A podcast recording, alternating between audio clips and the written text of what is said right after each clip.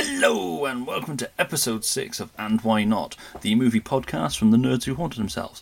My name's Stuart Mulrain, and this week I was joined by Tom Stewart, he of That Comic Smell podcast, to discuss the film 500 Days of Summer. Yeah, without any further ado, I shall pass you back over to past Tom and past me, and roll the theme music.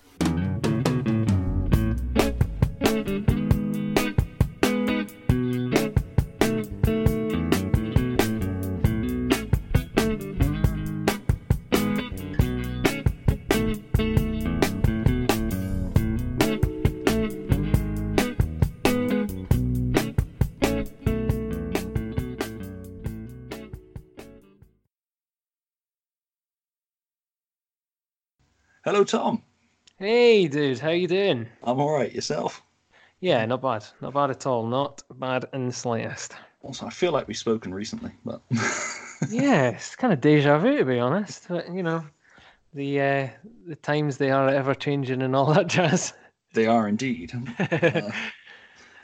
Yeah, so this time, or I'm not sure which order I'm going to release these in yet, but anyway, for this one... We're talking about a film you've picked that was kind of in reaction to John Tucker's slaying of Lost in Translation. Yeah, this heathen, this absolute devil comes on the airwaves through my ears and just rips Lost in Translation a new one and says not to even bother. How dare he? How dare he? No, in all fairness, he's probably right, to be honest. But no, again, like I said to John, I've not gone back and rewatched it for about 10 years. So. John, I watched it. The only reason I was so offended at the time is because I watched it not long ago, and although it does have its problems, much like a lot of these kind of hipstery sort of love story type films do, they're all very much like the films of their time kind of thing. When they come out, they have a sort of 2 or 3 year period where they're like very much in the zeitgeist, and then after that it's like it's not an age. So it dates them so quickly, doesn't it? They're so relevant at the time that a couple years later they're like, that's so fucking out of date. Yeah, exactly. But I think the thing with Lost in Translation that always gets me is that there's so many points within that film that are just extremely poignant to grown up and grown older and still kind of feeling like you're still this kind of lost adolescent kind of thing. Yeah, I mean, I remember being blown away by Bill Murray in that film. That probably still stands. Yeah. You know, he's fucking Bill Murray. Even when Bill Murray's phoning it in, he's great. Yeah. Do you know what the killer is for me in that film? And I always think about it and why I'll never talk it down, and I do hold it in quite such high regard, is the bit when he's singing More Than This by Brian Ferry and Roxy Music on the karaoke. It's not the best sung version of Roxy Music. I mean, Murray's very much a sort of blues and jazz singer. It doesn't have to be a sort of modicum of talent. He just goes with the emotion. But that's the thing. He gets so much emotion just in that song, and he's turned into Scarlett Johansson and looking at her, and she's realising, like, you know, there isn't really anything more than this. Like, we've really got to kind of live within that moment sort of thing. And it sounds really hippie-ish and hipsterish in that moment, because straight after that, that's the bit when they're sitting out in the hallway that's all lit blue and she's got that pink wig on and they're having a cigarette and stuff like that. You know, it's very much those set up sort of almost Wes Anderson-esque vignette kind of bits. But I just adore it, man. It's so high intensity emotion at that point, and that's what I love about those kind of films. But it's funny because those films are a kind of genre within themselves, those sort of hipster-esque films. I mean, you've got the hipster twee. Oh, fuck, man. I made a list, right, of the ones that I could name out of my collection, just to kind of hammer it home to John a wee bit more. This is the nail in the coffin for me and his friendship, probably. So, like, Adventureland, Lost in Translation, Eternal Sunshine of the Spotless Mind, Silver Linings Playbook, Ruby Sparks, Perks of Being a Wallflower, Seeking a Friend for the End of the World, Don John to an extent, Yep. Enough Said, Garden State, fucking hell, the pinnacle of all of them. The Last Kiss, Girl Next Door, In Search of the Midnight Kiss. I'm telling you, mate, this keeps going. Juno, What If. Juno is a big one. Juno is usually like the number one hipster of all hipster fucking films that everybody goes on about. I think that was the film that broke me. That film was so fucking hipster. Yep. Whip It to an extent. I don't know if it's maybe just because it's still got Ellen Page in it at a sort of youngish age. Most of Wes Anderson's back catalogue, if not all of it. Your Sister's Sister, Her, Happy Thank You More Please, Little Miss Sunshine, High Fidelity, Nick and Nora's Infinite Playlist, Lars and the Real Girl, Safety Not Guaranteed, Paper Hearts, Once, the Before Trilogy, so Sunrise, Sunset, and oh my god, Midnight. Midnight's the third one. Midnight, yeah. And Meet Earl and the Dying Girl. Fucking hell, that's almost left me breathless. To be fair, you've named a lot of films that I loved or love. Yeah, I mean, I adore them, but to be fair, they all share traits and story. They're all that indie, like 2000s indie. Yeah. Thing, even though they were made by studios, a lot of them. Yeah. The one that probably hooked me into it, first of all, was actually Crazy Beautiful with Kirsten Dunst and I know the one. Yeah, the guy from Hostel. I can't remember his name. But oh my god, I remember watching that as a kid on Channel 4, and I must have watched it another 16 times because it was playing on the movie channels at that point. It was just ridiculous. Like, totally fell for it. And yeah, it's just young love, but from a total hipster, like loads of scenes with no talking sort of thing, and just like scenery and voiceover, and oh, somebody's got a problem, and you know, oh, I'm gonna lose you at some point in this film, but I'm gonna get you back at some point, and it's all a bit quirky, all this kind of stuff. They're all kind of like that, but. Fuck, man, I want to talk about none of those films. None of those things whatsoever, because the one that I think tops all of them, above every single one, is 500 Days of Summer. It is the king, the piece de resistance, if you say. Yeah. And to be clear up front, this is not a love podcast. This is a podcast about love. Yes, exactly. The one line that throughout that whole film, I still sat and was like, yeah, but they're going to end up together, right? Like, come on, it's got to happen, right? Oh man, I saw that at the cinema in 2009, and I absolutely fucking loved it. Yeah, I got home, I ordered the soundtrack. Actually, no, I got the soundtrack the next day because I was working at Agent B. Soundtrack. But I was thinking about the film all the way home because I walked like the fucking 10 miles home from the cinema that day. Yeah, and yeah, I loved it, and I was counting down the days till it came out. I paid 20 quid for the Blu-ray because I wanted it that bad. Oof. All other Blu-rays were 15 quid. That one was 20, but I was like, I've got to have it on day of release. Jeez. No, I watched that just on an off chance. So stuck it on sort of in between films at one point. And I was sitting with two other people, and they fell asleep almost right at the very start of the film. So it was just me that was sitting watching it. And I never took my eyes off of that screen. Now, bearing in mind, I was probably roughly maybe just a wee bit younger than the protagonist. Well, protagonist per se, the main character, we'll say. And also, I share the name with the main character. You know, Tom Hansen. So I'm sitting going, fucking Tom, man. And the whole way through that film, at that kind of age and that kind of time, and the shitty little kid that I was with relationships and lost in fucking hopeless romantic stage, but not really, just being a bit of a dick, to be honest.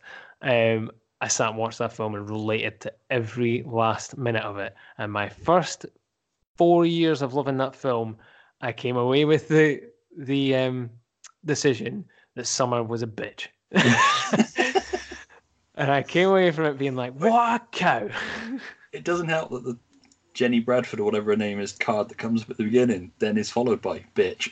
Yeah, exactly. And how fucking problematic now is that when you watch it, you're like, Jesus, what bitter little asshole. Like, I watched an interview with him today. He's he's very much like, it is based on my relationship with her. Yeah. I am. Because apparently she unfriended him on Facebook straight after seeing the film. So. Fucking hell. I adore that film, and it's funny because in prep for coming on, not that I needed to, because I know it back to front. I mean, I could watch that whole film just by way of the soundtrack, like you were saying, because the soundtrack goes in order. It comes up in the film as well. Yeah. But I can visualize that entire film, and I can quote shitloads of it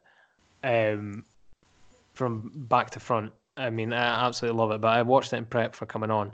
And I tell you, there is a lot of stuff in it, not just the content of the story, but there is a lot about it that is actually really fucking problematic now. I mean, there is actually a lot of like very homophobic. Yeah, I rewatched it earlier because it was a film I loved when I watched it at the cinema in a weird way for a long time after High Fidelity. High Fidelity is my go-to film. Yeah. Absolutely love High Fidelity, and I was always looking for the next High Fidelity kind of thing, that film that I engaged with, and that was this film, and then I just sort of fell out of love with it a little bit at a certain point. Like, I'd catch bits of it on telly, me kind of, did I really like this film? And I rewatched it today and I really fucking loved it again. Yeah, same, exactly. But same. I think I've reached the point with it where I thought I'd outgrown the film, but now it sort of makes me nostalgic for a time in my life before I'd even seen the film. Oh, when I was in that fucking relationship. You are speaking my language right there. Yeah, big time. Because I had a girlfriend like that I projected myself onto, what I thought a relationship should be, which is very much what Tom does in the film. Yep. Which, I didn't necessarily read first time, because I was like, I had a relationship like that, and she was a bitch.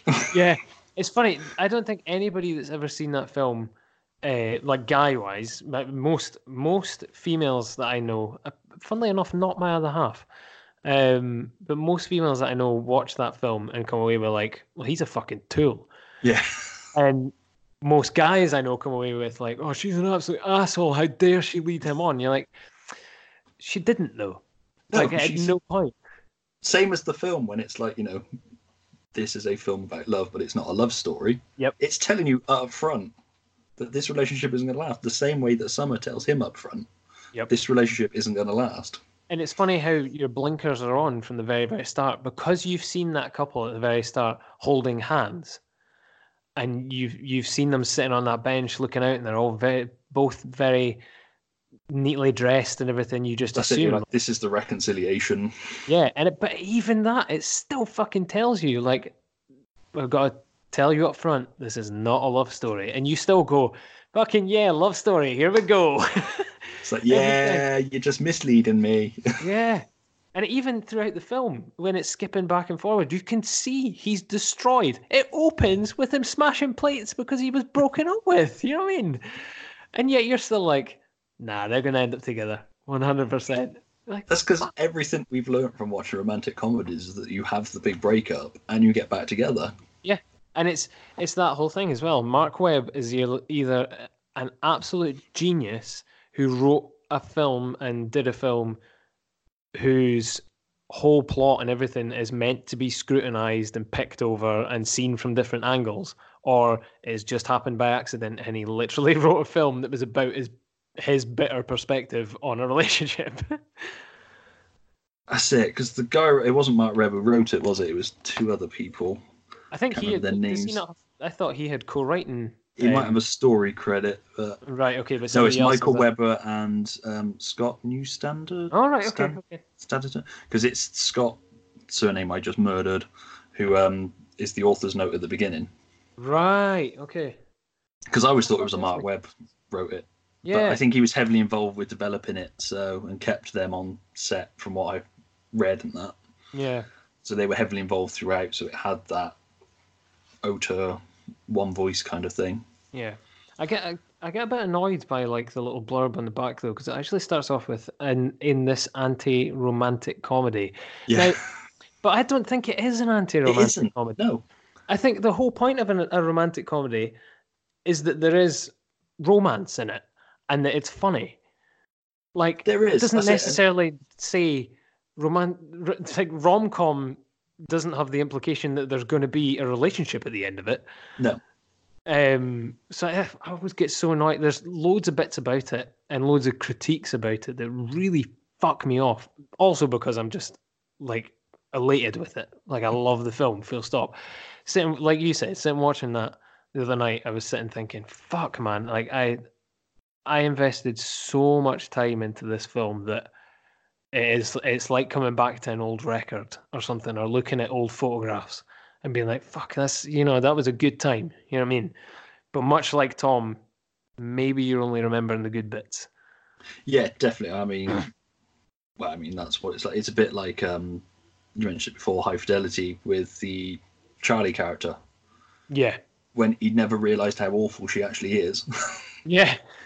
Because he was just so enamoured with it. And that's not to say that Summer's awful. Summer's played in a... Because it's all told from Tom's point of view, Summer's almost a non-character.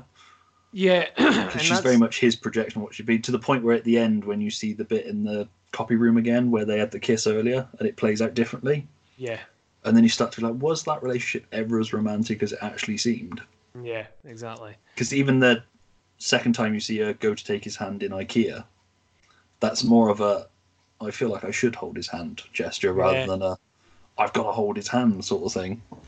It's funny. That's the other aspect in which is kind of problematic is that she's just kind of the sub to him kind of thing. But she is. But like the writer said, and I kind of get on board with it, as problematic as it is that he just didn't. It's told from that side of view because that's the side of the relationship he knew. He wouldn't have any clue what was going on in her head. Yeah, exactly. It almost, in a way, almost makes you want to see what it would have been like from her perspective. Yeah, because he said that people have told him he needs to write that, and he's like, I wouldn't have a fucking clue. Yeah, I know, exactly. Unless Jenny from the blurb at the beginning is a writer and can write the other side of it. Yeah, exactly. Even if he went and asked her and then outlined something, it would just be totally... It wouldn't work. You know what I mean? It wouldn't well, no, because like you said, it's like Tom would barely be in it. Yeah, exactly. Because Summer was more of part of his life than he was of hers. Yeah. It's even like the narrator comes over at bits, like that bit when he there's the bit when he goes back to her apartment for the first time, and it's sort of the narrator being like, and you know, this is where he felt privileged because this is where most people didn't end up. Tom was now in. That's it. He was behind Summer's, the wall. Yeah, he's in the Summer's world. Come down sort of thing. Here was Summer wanting him there, and you're like, that narrator is even. Sort of calling your bluff in a way. He is Tom in a way because that's Tom's thoughts, but that's not Summer's thoughts. Summer's thoughts are it's just someone in my house. Like what's it? I didn't catch it until sort of like the third time. But when she's telling him the thing, she's like, "Oh, I've never told anybody else that." Yeah. And then he says, "You know, I must be really special for her to have told me that." Yeah. It's like, it's not about you, dude. Exactly. He's like, "Oh well, I'm not just someone." Then I'm like. Fuck off. Because the relationship doesn't really seem to start to deteriorate until he makes her put a label on it. Exactly. And that's when he completely loses his cool. But at the same point, in the same breath, to be fair, at that bit, he has kind of got a point when he's saying, like, shower sex. Yeah. And kissing in the copy room and fucking going out for dinner and all this kind of stuff. He's like, you know, this is what fucking couples do. And it's what he said. He doesn't actually say we're in a relationship, damn it. He just says, and I say we're a couple, damn it. Yeah. And goes away. Like, the wording's picked really, really well. But fuck, we're kind of dove right in. But yeah, the story is ostensibly. Is Tom Hansen falling in love with Summer Finn and their relationship for 181 days or something like that. And then every other day after that where he's got thoughts or he sees her or he emails her or he sees her at a wedding or everything like that, but it's all jumbled up. So interspersed with those fucking title cards that change colour depending on what type of year it is. Yeah. Which is fucking beautiful. There are so many visual aspects of that film that are just gorgeous, absolutely gorgeous. The whole visual aspect of him leaving. Well, I mean, we'll come back to it, but we leaving the party that she invites him to at the end. Oh, expectations when his world falls apart and just world turns to a drawing, and then that drawing's rubbed out, and it's just left with his silhouette. We have that it's like, frame. That world he built just fucking crumbles at that point. Yep. We have that in a frame upstairs. Nice. Yeah, it's fucking brilliant. Because it's that kind of rubbed out way, and you see just the outlines of everything. Fucking beautiful, absolutely beautiful. But fuck it, we might as well talk about it now. That whole reality expectations thing. I've definitely, and probably still do to a certain degree, but put less stock in it. Play out a scenario in my head of what something will be like. Yeah, definitely. Whether it's meeting up with a mate for a drink or whatever. Yep, I do it with cons a lot of the time. I do. Yeah, so if I'm going to go, even as a punter, I have an expectation in my head of who I'm going to speak to, what kind of conversations we're going to have, what kind of stuff they're going to have with them, like how the place is going to look, even though I've never seen it, stuff like that. Like, and then the reality of it is just totally different. Like, at least aspects of his were kind of the same, like where she opened the paper or where they were sitting having a conversation or stuff like that. But like, I love that the reality lags slightly behind the expectation. Yeah, totally. Like, he's like, I can get up these stairs, a piece of piss. Yeah, it's like, and that's where it starts to lag, where he's even had trouble getting up the stairs. Exactly. Oh, see when he comes in and like. She kind of gives him like a sort of peck on the cheek and gives him like a hug and stuff, and then it comes to reality, and she just kind of looks off to the side like that really distant hug. I'm like, oh, like that. God. Why the fuck did I invite this guy? Yeah. Oh fuck! I knew inviting him was a bad idea. And then he gives her the book. Just like, fuck's sake. That's that thing when I rewatched it earlier, I was like, don't say you'll go to that party. Nothing good's going to come from it. No. Like, don't say you'll go for coffee with her on the train. Just be like, no, I've got my book. I'm going to read that. Cheers. Yeah, exactly. But I know in that position, if it was with that person that I was in that relationship with at that time, I would have done that. Yeah. And I would have been like, we're going to get back together now. Yeah, exactly. It very much plays on that thing of like, and it's funny because people know how that situation pans out in real life. Yeah. We all know how that pans out. We all know that ends badly. We all know that ends up with you going away fucking on your own or rejecting her advances, sort of thing. But still, in that film, you still don't see it coming. You're still going like, no, it'll be fine. The amount of times I've seen that movie is unreal. I think it's like, if not it's at least the second sort of most watched film I've ever seen. And and yet every time there's still a little bit of me is hoping that it all works out in the end and he ends up with her. And then I think, well, that wouldn't work out then, because they would both just end up fucking miserable. That's it. And everybody tells him it's not going to work out. Exactly. Even his sister's like, just because she likes the same shit as you doesn't mean she's the one for you. Oh, that line is amazing as well, because how many times have you done that? How many times have you seen a girl? Or even a friend, a potential friend, you've started to notice that you're into sort of the same stuff, and you just instantaneously jump to best friend or girlfriend. I remember the girlfriend that, for want of a better term, we will call her my summer. I remember taking her home to meet my dad and stepmom. And my stepmom being like, yeah, she's really nice, but she's not into you. You know, her life plan is not the same as your life plan. And I was like, fuck off. I was like, we're totally going to be together forever. Jeez. And I made the same sort of mistakes Tom made, in that, you know, I proposed when I shouldn't have, and she felt awkward and said yes. And oh, man. And I was like, I'm only fucking 19. I shouldn't have done that. Yep. I've been there, my friend. That's what killed it, is that, you know, I put a label on what shouldn't have been anything more than a summer relationship. Yeah, exactly. And it's... But and then when I, you know, looked back at it through the rose-tinted glasses of, it's clearly something she did. There's something I'm doing that was wrong, but I don't know what, because, you know, I'm awesome. Because everything I learned about love, I learned from watching romantic comedies. Yeah, I think that's the crux of it, isn't it? That most of us that are into these sort of films and stuff like that, I think we've made the huge mistake, like Tom, of taking away the wrong aspect from romantic films and learning. It's a fine line between being the hero in a romantic comedy and being a fucking stalker. Yeah, exactly. It's like, you can stand John Cusack style outside somebody's window with a boombox. That's just going to get you arrested, my friend. Exactly. You could just, it's also that fine line of just being a dickhead as well. Because he's really... I'm fully aware that I was a dickhead. And it's kind of watching this film, like I say, it makes me nostalgic a little bit to that sort of time. Yeah. I was like, fuck, I was just like that though. Yeah, exactly. I mean, he is a massive dickhead. I was kind of watching it being like, fuck, he's horrible to his friends. Yeah.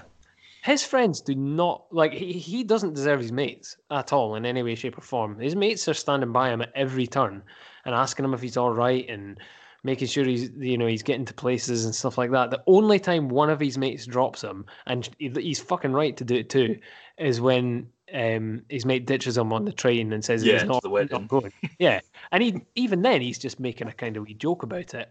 Whereas all the other stuff, Tom is just criticising them, and just because they've got a bit of their lives together. You know what I mean? Like, what's it? Spencer from Criminal Minds, he's constantly riding him about the fact he's been with the same woman since junior high or whatever it was. Yeah, and it's like, yeah, because the two of them are clearly in love. He's got that amazing bit in that sort of documentary segment that's in the sort of middle where he's like, well, my fantasy girl would be like that. And it's like, no, my actual wife is nothing like that, but she's better because she's real. Yeah, exactly. Yeah, and it's kind of that, again, bringing it back to High Fidelity, because I think Annie Hall, High Fidelity, and this film are like a perfect trilogy. Yes. If you're going to do a little mini marathon of the same sort of thing. Annie Hall is just 500 Days of Summer. It is, yeah, because it's an asshole projecting himself onto a girl that doesn't want it. Yeah, but we won't go down the Woody Allen route, to be fair. See, I will always love Annie Hall, but problematic as... But I kind of, I knew about Woody Allen before I watched that film kind of thing. Oh, did you? Well, in as much as everybody knew the Sun Yi thing. See, I didn't. I didn't have a clue. I'd watched a shitload of Woody Allen films falling in love with like the kind of the hipster aspect to it kind of thing, and just kind of fell into them like, oh God, these are great.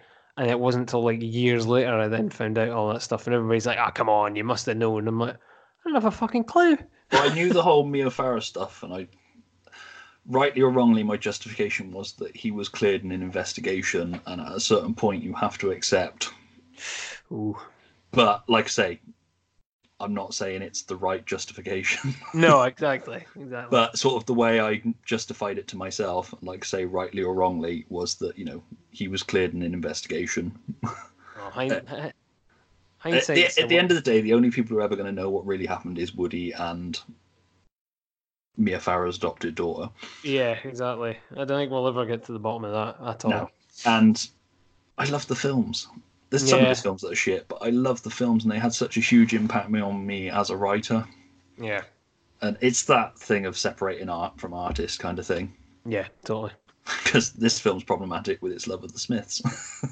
Oh, fucking telling me. Yeah. And it's in the soundtrack, two different songs. And, I love the Smiths, but I'm in a difficult position now. So, fortunately, I bought all his music, so I'm not giving him any more money. So. That's very true, yeah. But yeah, no, like I say, Annie Hall, High Fidelity, in this sort of three different periods of time, similar sort of story, although High Fidelity has the happy ending. Yeah, exactly. But High Fidelity's not about that summer girl. Charlie in High Fidelity is the summer girl. Yes. It's about getting beyond the summer girl to autumn, for want of a better term. Fuck that ending. Oh my God! See, a lot of people shit on that. It didn't bother me. Yeah, I got it from a storytelling point of view. It's like, yeah, it's hokey. That's the only. I get it for what you're going for. That's the only bit I didn't enjoy, is just that last line. Nice to meet you. I'm Autumn, and at that time, I didn't think anybody in this entire planet could be called Autumn. So I was just like, fuck off! Like, what a fucking hokey way of chucking in that name. And then I kind of. Well, first of all, I met somebody called Autumn, so which I was like, oh, right, okay. You're like, fuck off. Yeah, fuck off. Your parents must be fucking high. But yeah, so I met somebody called Autumn, and then I found out it's actually quite a common name, and I was like, all right, okay, well, fair enough, I'll let them off. But it just, it feels too fucking wrenched in there. But the other, it's a shorthand, isn't it, for being like, and he lived happily ever after, probably. well, see, I see it as like, I always saw that ending as like, he's a way to go and do the whole thing again. Yeah. And this is literally, he hasn't learnt a fucking thing. And him looking at the camera is like, get ready for round two, sort of thing. And it's like, oh, fuck. And I think that's what annoyed me about it as well, is that I just wanted him to learn. And I was like, I read it as a man who'd grown, because it comes after that sort of reconciliation scene with Summer on the bench. Yeah. I sort of, and the fact that he's brave enough to ask her out, whereas he wasn't with Summer. That's true. But there is also the thing that you can look at and be kind of like, he's just going to do it all again. Yeah. Because it's quite possible, because... because he's an idiot. Well, I mean, you've only got to look at the thing where he's set up on that other date, and he's fucking horrible. He is horrendous to her. And she fucking calls it out on him as well, and is like, look, this girl said that she didn't want a relationship. She never once expressed that she ever wanted to do this.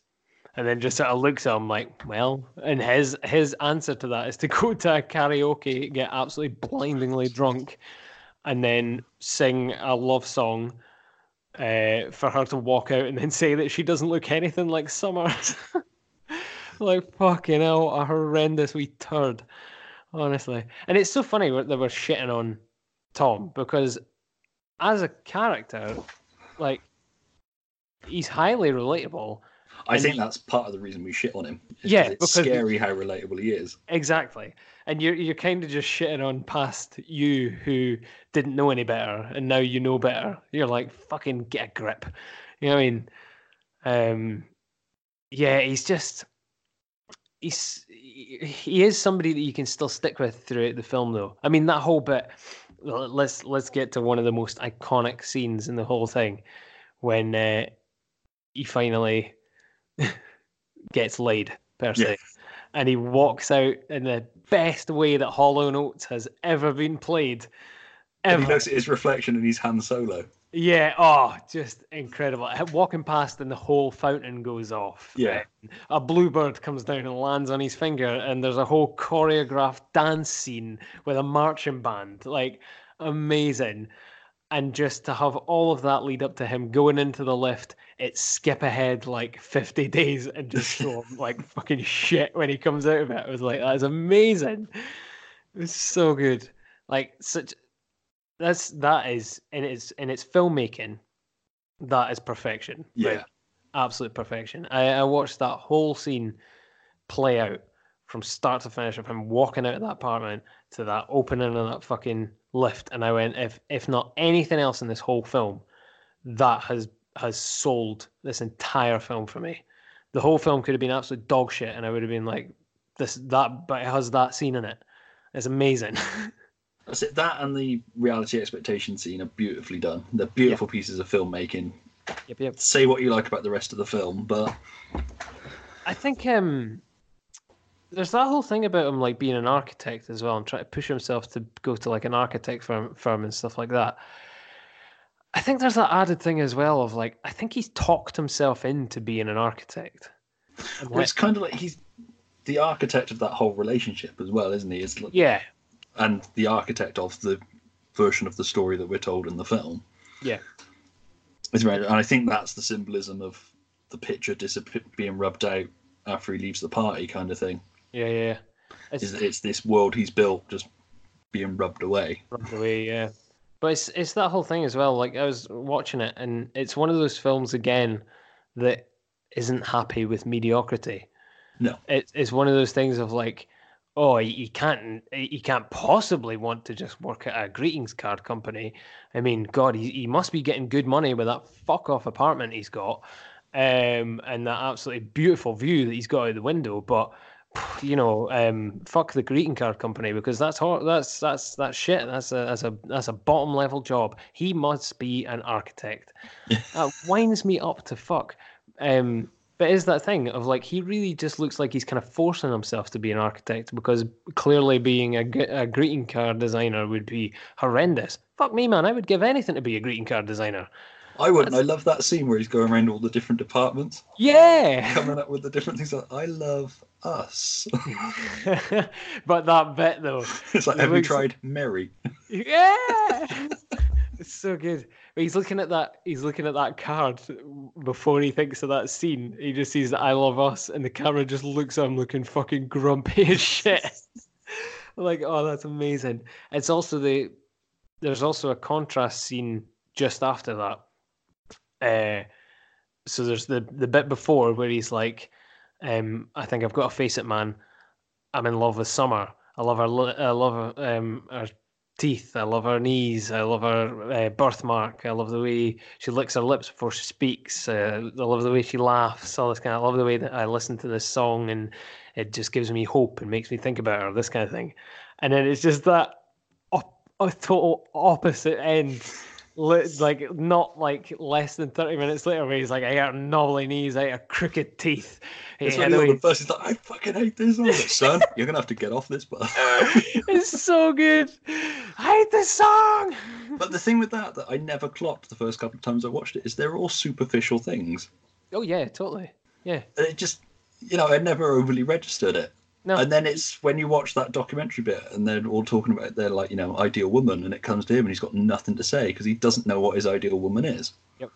Also, let's point out in that documentary bit, the fucking standout star, and the standout star of the whole entire film, Clark Gregg. Yeah. It's boss. Oh my God. Amazing. Oh, he's so fucking earnest with that. She's the light that brings me home. Yes, that is one of our cards. No, I didn't write it. It doesn't make me anything less true.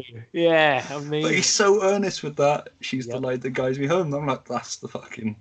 Yeah. That's what a relationship is. Vance, man. He's so good. Such a good character. And the bit when he's like bringing him into the office to say... I love that bit. It's like, sympathy. Yeah. Loss of life. Nothing to live for. You're just like fucking brilliant. And then before he even gets a chance to answer, he's like, okay, go get him. He's just so hopeful. Like, he's so happy. And it's the way he reads that card as well. Yeah, exactly. Roses are red, violets are blue. Fuck you, whore. You going through some stuff. It's so good. Oh, I love it. But Clark Gregg's an amazing actor, full stop, but... Oh, yes, there's a reason he got a whole TV series based off of his performance as Agent Coulson in a few Marvel movies. Yeah, exactly. I mean, the man is just incredible, but he's so good in that film. And it's just... Like, he actually... I think he must be thinking of his actual wife when he says that bit, like, she's the light that guides me home. Yeah. Because his face... just looks like elated, like completely in love. You know what I mean? You're just like, holy shit. So his face is what's missing from Tom's face. It's like Tom looks like he's totally in love with summer, but there's always that vacant thing that's slightly missing. Like he knows that it's not real. Yeah, exactly. And as much as I love Tom's speech in the office when he quits about the whole thing, like, oh, let's have a look at this one while the pretty heart's on it. Like, I love you, sweetheart. Happy Valentine's Day. Ain't love great? Ain't love grand? Like that kind of shit. And he says that it's like bullshit and all this kind of stuff. You know, I'm going to quit. There's enough lies in this world without me adding to it kind of thing. As much as I love that, he treats his boss like shit there. One, his boss has told him that he's one of the good ones and doesn't want to sack him and has given him like every opportunity. And he just fucking shrugs him off and doesn't give him anything and leaves him fucking one staff member down, which I just sit like, that must be horrendous for him. But also when he says like, sit down, Hanson, he's not even being aggressive about it. He's actually just being to him like, please just sit down. And he just fucking keeps talking through him. I'm just like, what dickhead? Like, Tom very much is the antagonist of his own movie, isn't he? He is. It's so funny because that's why, well, you know, but that was why earlier on when I was saying, oh, the protagonist, and I went, well, protagonist. It was like from the very first moment when he's fucking smashing plates. I'm like, one, that's a fucking waste, mate. And two, that's fucking dangerous. Like, Jesus, your mates are around and you're just fucking smashing plates right in front of them. So much so that they have to call your kid sister who had to come right across LA, my ad, very dangerous, on a bike at the dead of night to give you a fucking swig of vodka and talk some sense into you. So you had to be talked sense into by a preteen, you fucking child. It's that, and it's the passive aggressive way that he plays the Smiths through his speakers on his computer to try and get Summer's attention. Like, I honestly, every time I see that, like, even when I was like relating to that film, I still watched that bit and just went, what a loser. What a fucking loser. Although, still, I've done it. Yeah, I have too. I have sat in college and sat with my headphones and sort of put the volume up enough to see if anybody would notice what I'm listening to and have somebody come and be like, oh, you're listening to so-and-so, and have the same reaction with Tom that nobody was listening, so just fucking turn it off. I remember sitting on a bench that I knew that one of my freshly exes would potentially walk by. I sound so fucking stalkery now. But reading a book that I knew she loved, on the off chance that she'd walk by and see me reading it, because I'd be like, that's gonna win her back. Jesus, I've done it. Yeah, you man. Like the only reason, the worst thing about this film is that I can relate to so much of the shit he does that I look back on now and I'm like, ugh. It's weird that I describe it as a film that makes me nostalgic for a time when I was a dickhead. Yeah. But it's that weird nostalgia. It's not good nostalgia. No, it's just it's something that reminds you of being younger, but not necessarily. It reminds you that you are a better person. Yeah, exactly. You're so happy about it because you're thinking, "Fucking hell, I have grown." Please, for the love of Christ, somebody tell me that I've grown because I do not want to be comparable to this little cretin. Oh, honestly, but it's like, regardless of like all of that, it is a feat in filmmaking. There is some amazing shots in it. The story is told expertly. I mean, that jumps all over the place, and yet you still have a coherent narrative through the whole thing. I mean, the changing over from Summer to fucking Yvette Nicole Brown, and changing his assistant and that, and changing certain people in the office and that as well, and. Like the way he dresses and stuff like that, and without putting a 5 o'clock shadow on him or anything like that, like you can just tell the passage of time, not just with the cards that come before it, which is expertly done, but not just with the cards before it that change color, but also with the fact that the surroundings and the backgrounds and everything all change, all the characters change, everything like that. The only thing that doesn't change is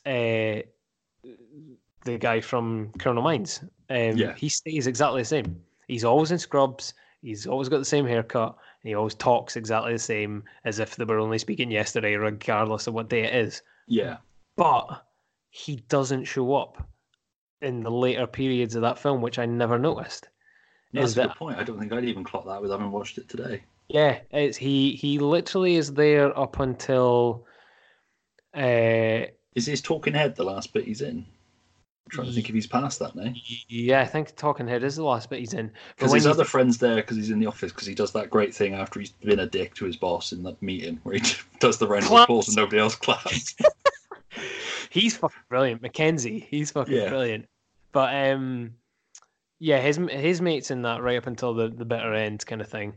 But his other pal, the doctor, he in a timeline aspect as well, the last time you see him is when he says, I don't want to get over her, I want to get her back. Almost like he's given up on him. It's almost like he's just been like, well, fuck you then. Yeah. He just doesn't show after that. If you watch the timeline of it, the only bits he shows in are pre-breakup. There's never any bits after the breakup where he's there. Yeah, you're right. I'd never clocked that. I'd never clocked it until the other night when I was watching it. And I was sitting going, shit, he really doesn't show up again. I thought maybe it is a case of like, they're just like, fucking hell, hopeless, absolutely hopeless. And his mate that's with him in the office is only with him because he's in the office. Otherwise, outside of the office, you never see him. No. I mean, okay, fair enough. From a narrative standpoint, it wouldn't make much sense if you kept going back to those friends all the time. It really then becomes the main focus on him and his emotions and his story and everything. So it makes sense narratively to do that. But at the same point, it also, if you look really deep into it, it makes sense that they would just give up on him and just be like, oh, forget it. Because they've said it at the very, very start of the film. It's Amanda Heller all over again. Like, he's done this before. So it's almost like they're just like, oh, I'm not going through this again. Like, I'm not doing this again. That's it, because Tom doesn't listen to anybody. Doesn't. If they're not saying what he wants to hear. It's just... It's even Summer. Even the bit when he's in the lift. The one of the greatest bits in the whole film. So we're in the lift, and it cuts to the bit of them in the lift, and he's like, you have a good weekend? It was good. Can you believe that shit? I'm sorry, did I miss something? Yeah, I think I missed a bit of that story. She said it was good, emphasis on the good. It means she basically spent the whole weekend having sex with some guy that she met at the gym. Screw it, I'm over her. What the hell is wrong with you? And he's like, did she also say hey instead of hi? Because you mean that, you know, that means she's a lesbian. It's so fucking, like, that whole bit, all of them in that scene, it's so perfectly executed. Like, they have their lines just, like, almost like clockwork to come in. It's just fucking perfect. But like that, he doesn't even listen to Summer. He's not listened to the rest of her story. He's just heard her say it's good and then fucking drowned out the rest of it. Yeah, and again, that's something I can relate to. Well, yeah, I've definitely done it myself, where I've been speaking to somebody and then just halfway through being like, all right, so that means you did this then. They're like, what? It's like, no, if you'd have listened to the next 10 minutes of the story. Yeah, exactly.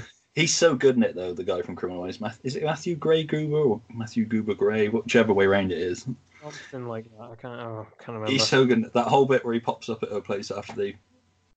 And he's like, you know, let me know if any jobs come up. Yeah. Oh, and Tom, let me know if any jobs come up. Okay, great. See you later. So I can get something to eat. I'm stalking. I'm starving. Yeah. You didn't hear any of that, did you? No. You want to go get some food? Yeah, I'm stalking. I mean, starving. She's brilliant. She's really, really good. Because she kind of, in a way, makes you hate her from his point of view. Yeah. Then she also brings you around to be like, no, she's got a point. You know what I mean? Well, I read a thing that was a criticism of her performance that she's like, she just seems so fucking bored in it. It's like, that's the fucking point. Yeah, exactly. It's like she's not her new girl character in this. She's like I say, she's doing the best she can with a non-character. Yeah, exactly. She really is. Like she's the MacGuffin of the film. She's trying best to flesh her out as much as she can. And Zooey Deschanel usually has the quirk fucking turned up to 11, and she really is quite subdued in this film. And just very circumspect, just very, very nonchalant about everything. You know what I mean?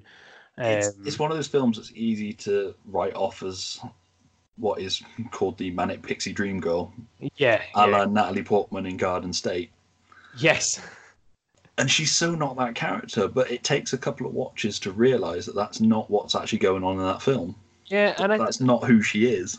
I don't think she's really written that way either. People would argue, but like I say, it's that thing as well. Of you really got to have that sort of retrospective look at it to see. I think it's because she's Zooey Deschanel as well. Yeah, exactly. She's blatantly the Manic Pixie Dream Girl. Yeah. Because she is in real life. To every fucking fanboy out there, it's just like, oh my god, Jess and you girl. Oh. Yeah, and I didn't even really know her except from maybe. Hitchhiker's Guide.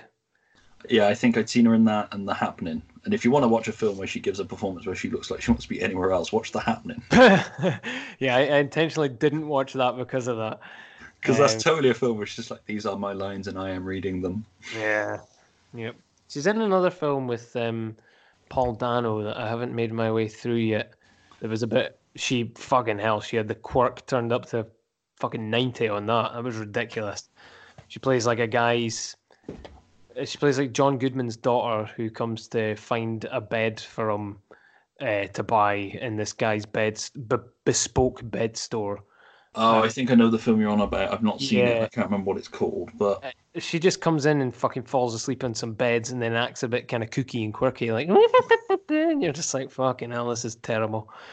I mean, I love Paul Dano and I'll watch anything he's in, but that, I was just like, fucking hell, this is horrendous. This is somebody who had some warehouse space and a shitload of mattresses to advertise and just went, fuck it, let's make a film. So he read that Robert Rodriguez book. He's like, you know, film with what you've got. He's like, well, I've got a shitload of mattresses. Yeah, and my mate's got a warehouse that he's fucking keeping empty. Let's do it. What can we do with that? Fuck it, anything. Yeah, I've got Paul Dano, fucking John Goodman, Zooey Deschanel, and Speed Dial just because I met them at a party once. Woohoo!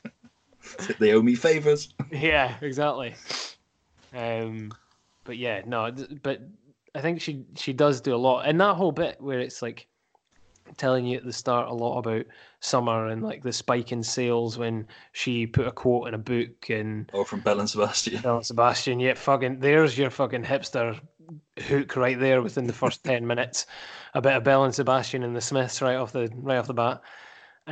There's also the whole fact that the whole thing looks like it's shot through a fucking sepia tone, except from when it's doing the musical scene. Apparently they did that to make her eyes pop more. Our eyes pop like anime eyes anyway. Allegedly, that was the reason they did it. There's a whole episode of New Girl where they talk about her having massive eyes, and it's a guy that like draws her in his creative writing class, but he can't draw the eyes, so he just draws really shitty, huge eyes on her figure. But they think that they're just drawing her with huge eyes because she's got massive eyes. And it's like, yeah, I don't think you need to accentuate her eyes anymore, to be fair. She already looks like a living embodiment of Betty Boop. Yeah. But yeah, that whole bit like is really done well. And she does really well to just kind of underplay it on that whole thing, like cycling towards the camera and stuff. But even then, that's a bit of a problematic bit for me as well. Like, oh, her walk... has so many dictates so many double takes per day or whatever. I'm just like, fucking hell. Yeah. Like there's just little bits. It's not huge. It's not like some of the films that you watch now that are completely laden with problems. But it was just some of the stuff. Like I think Mackenzie at one point like turns and says like, "You sound gay." Yeah. To Tom, and you're like, fucking hell. Like where did that even come from? Like just out of nowhere. You know what I mean? And there's loads of bits about people being lesbians and stuff like that. Like Summer explaining she's not looking for a relationship and all this kind of stuff. Like when they're sitting around the table, she doesn't believe in love. And he goes, "Are you a lesbian?" And it's like, what? Because lesbians aren't capable of love. Like, what is wrong with you? That doesn't make any sense. I mean, they're not. We know. That was a joke. It was Adam and Eve, not Adam and Steve. But no, it's the greatest argument for anything ever. But yeah, even like in that same breath as well, like he says to her, like, "Oh God, she's a dude," and it's like, well, no, she's a woman who knows what she wants. You know what I mean? Like she's laid it out right there. She is a human being who knows where she wants her life to go at this moment. But for God damn it, if Tom Hansen ain't gonna try and fucking derail that for her. If he ain't gonna try and throw a spanner in the works and be like, "I'm a fucking mess." Hey. It's as much as I love the film, it's the big problem with going back and watching like Chasing Amy now. Yes. Fuck. It's like yes. As much as you justify that within the world of that film, that you know, she realised that by being gay or straight, she was locking herself off to like 50% of the world kind of thing, and all those are potential opportunities. It's kind of like, yeah, but you're still taking a lesbian and turning her straight. Yeah, exactly. It's like, and that is still a problem now. As much as I, like I say, love that film and will happily rewatch that film, problems and all. It's, but I mean, I think the thing that it's tricky to always say that was the sort of the time, but yeah, I know it was, yeah, and it was based upon fucking Smith's actual like real life interactions with his real life Amy sort of thing. You know what I mean? Yeah, his speech is basically kind of what actually happened. Do you know what I mean? And it's it was his inability to deal with the fact that she slept with more people and done more sexually than he ever had. Yeah, and it's or would never care to try. But the good thing about that film, and makes it slightly less problematic is that Smith pulls that aside and knows its problems and clearly shows that he has grown as a person and doesn't have a problematic past or anything. You know, he's kind of the ideal person to have a film like that, because if somebody calls him on it, he'll be the first to say, like, yeah, you know, it is problematic, but fuck, man, I was this age. Give us a fucking break. I've learnt since then. You know what I mean? What's it? And at no point in that film is there anybody that's like, yeah, the Ben Affleck character was fucking right. Yeah, Holden, you are spot on. Yeah, exactly. He just blows everything out of fucking proportion. It is ridiculous. Oh, honestly. But it's... Okay, I tell you, man, out of the two possibilities that we probably could have spoke about today, well, actually three, we'll say three. The three possibilities we could have spoken about today, it could have been either this or, as you mentioned, the aforementioned Garden State, which has the same sort of problems and everything as well, or any of fucking Smith's films. Yeah. Because there's loads of Smith films that very much play in that kind of hipster territory, and it's all because he comes from that fucking drop out of film school and do it on your own sort of basis. And like you said, buying the fucking Robert Rodriguez book and just kind of taking that as a blueprint, which is what a lot of them do. Which is clearly what fucking Zach Braff did as well, working within his means. Just, fucking do everything in the place where I come from. Let's do it. And both fucking sort of New Jersey boys and that as well. You know what I mean? That's it. I mean, I'll always love Kevin Smith because he sort of set me on a journey to try my hand at making a couple of films, and that was an awesome summer before my kids were born, and that was like the best months of my life making that film. Yeah. And that was all down to Kevin Smith at the end of the day. I mean, you know, me and a couple of people having the drive to do it. But yeah, the inspiration. sort of that basis of inspiration that, fuck, you can actually do it yourself. Yeah. And, you know, this is before everybody had a decent camera on their phone that they could shoot it on. Yeah, exactly. Or before you could get a decent software to kind of do it. But yeah, and that's... He'll always have a pass for that. Yeah, totally. I mean, the problem with that is that part of me did dream that, you know, Harvey Weinstein will come in and offer me a shitload of money to buy my film. And yeah. That's a problem now. We're definitely covering that's the Hollywood equivalent of being kind of like, you know, yeah, I'm going to write to Jim or fix it. Do you know what? In the last, like, less than 10 years, there's just been problem after problem with high-powered people, and it's not fucking surprising, but it doesn't make it any less shocking, and it's awful that they're all tied with people that are talented and everything as well. I mean, I really fucking feel for Kev. I mean, I'm assuming you would have heard when he eventually spoke about the whole Harvey Weinstein of it all, and he was just in fucking tears the whole way through. We don't take any money from those films now, will he? He donates he doesn't. To the Me Too charity or one of those ones. He donates it to a local women's shelter, I think. That's right, yeah. Rightly. Yeah, because he volunteers there every now and then as well. Because it's that weird thing as well, because you'd like to think that if you were around Harvey Weinstein's orbit and you witnessed that stuff, you'd say something. Yeah. But if nobody else is, would you? Yeah, exactly. I mean, we've gone way off 500 Days of Summer. Oh, yeah, just a bit.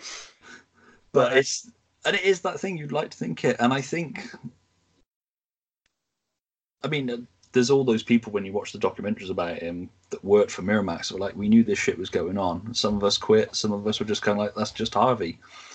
Yeah. And it's like, and you know, you can see the shame in their voice and their faces when they say it. I think people need to remember that, like, they weren't in that situation. It's all easy enough for people to say.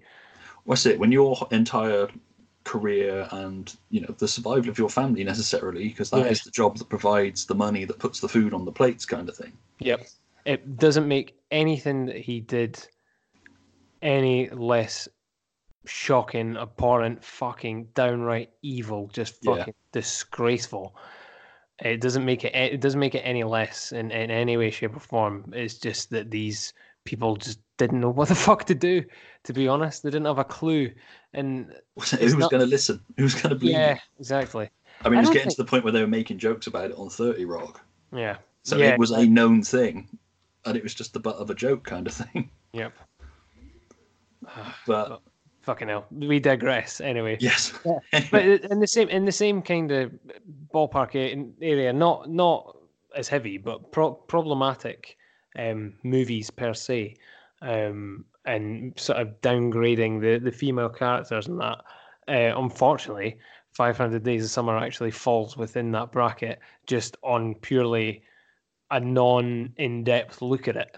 If you were just a person that was viewing it for the first time, you might be more inclined to be like, oh, fucking hell, that's like sexist and fucking homophobic and all this kind of shit. But if you're one of them that's sort of come up with it from day dot, you can see through everything on it, and you can see the...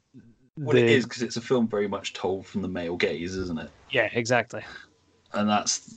So you do... But then you also look at most romantic comedies. The female character is generally pretty well underwritten. Even films I love, like Groundhog Day. Yeah. She's merely an object for him to obtain. Yep. She's got a bit of character, but it's certainly never really developed. Yep. I just think, man, we shouldn't be... Nobody should be made to feel guilty about liking something that may or may not be fucking problematic, depending on what time it was out or anything like that. If you like it, fucking own it. Don't be made to feel guilty about the problems. Yeah, exactly. That's if you're watching it and being kind of like, yeah, she was just... That's what women are.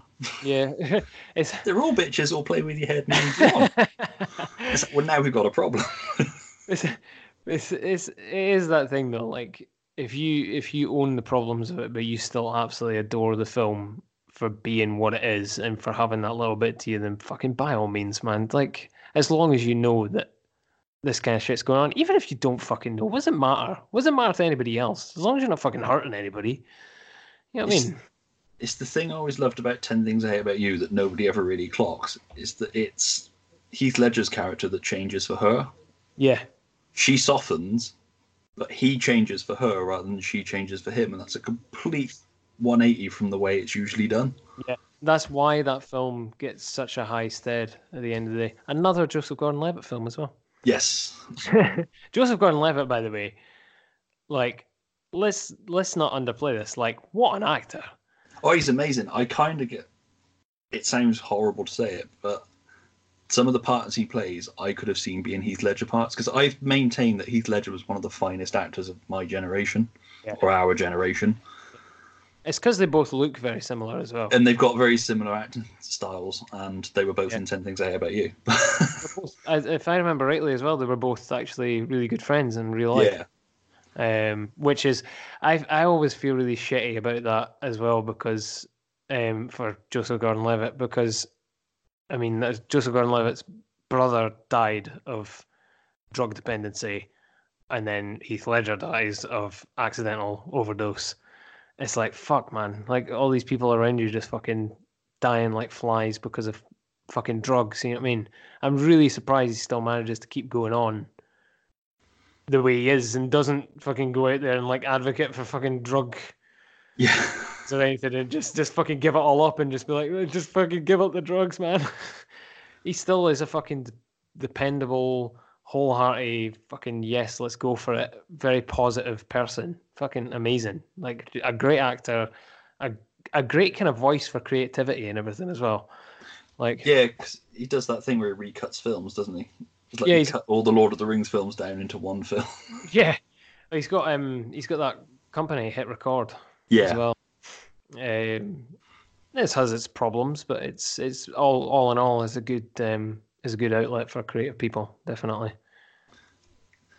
But I mean, yeah, he's genuinely one of the talents, because he'll always be that kid from Third Rock from the Sun. yeah. It's as funny. Well. I always forget that, and then I just catch a glimpse of fucking Third Rock, and I'm like, it's weird when I go back to it. I'm like, holy shit, that's Joseph Gordon-Levitt. Yeah. I always look at it and go, holy shit, that's fucking John Lithgow. He'll get killed in a Halloween film soon. Yeah. I love John Lithgow in that series. I love John Lithgow anyway, but I love him. I do love him anyway. But yeah, you're right. He fucking shone in that TV show, man. I love the way he riffs on his past roles as well, like Twilight Zone the movie.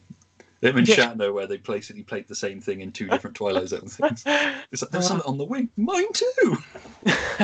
And that whole bit where he riffs on when Tommy starts the band. And he riffs on Footloose, where he starts talking about the music being the devil's music and that. It's just so well played. That's not... Who's the woman again? I can't remember who it is. Oh, shit, what's her name? Kristen... I can't think what her character is. Is it Kirstie Alley? No, it's... I keep getting her mixed up with Kirstie Alley. I'm going to have to fucking... Hang on.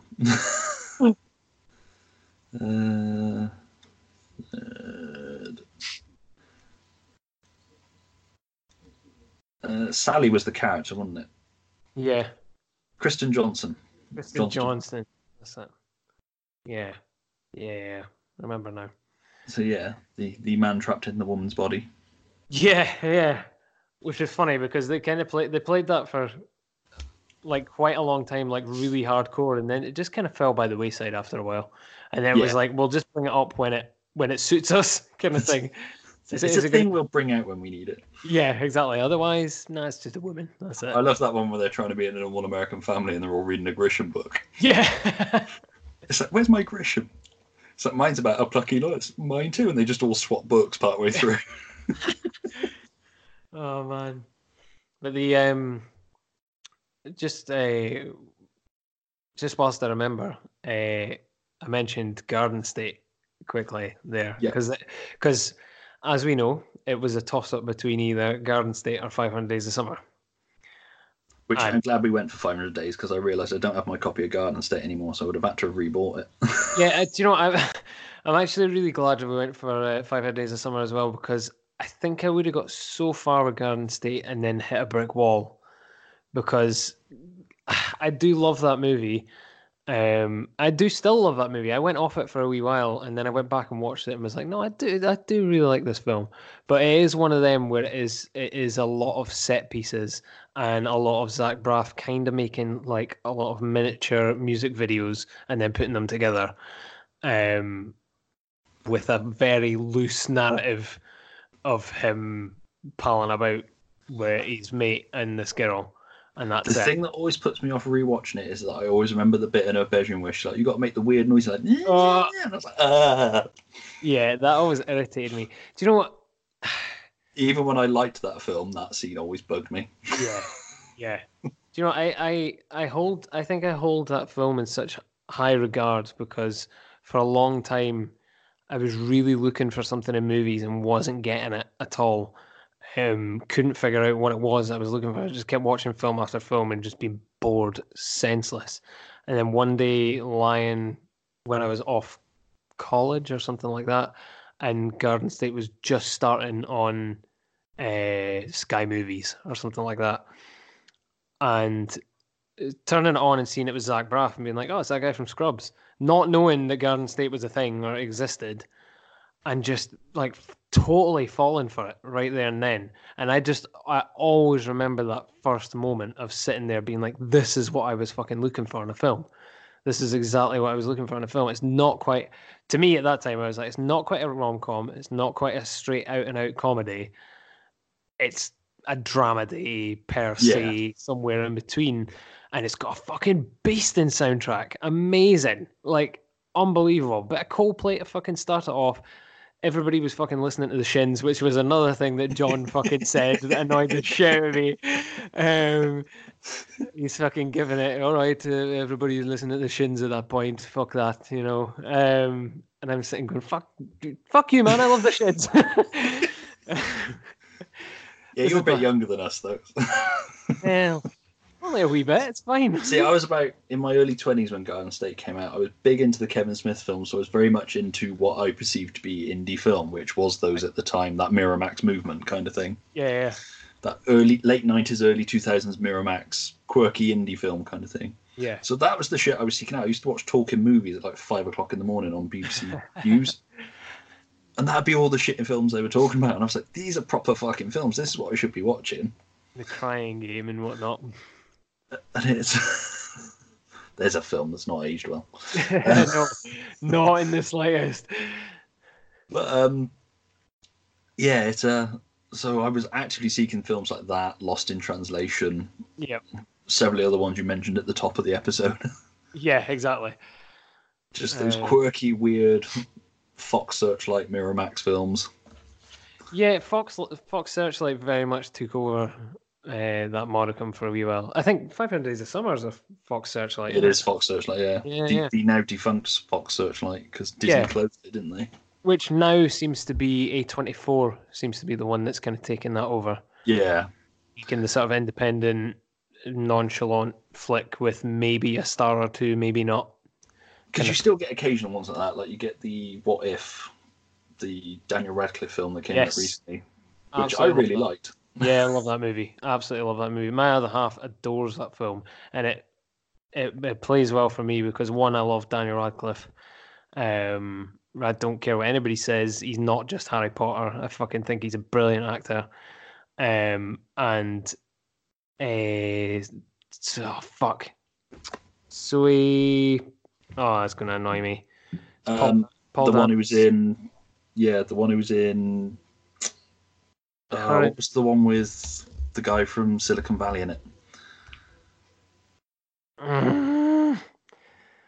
That's going to annoy me. Wait a minute, I'm looking it up. I can't not look this up because I'll be here for fucking ages. Zooey Kazan.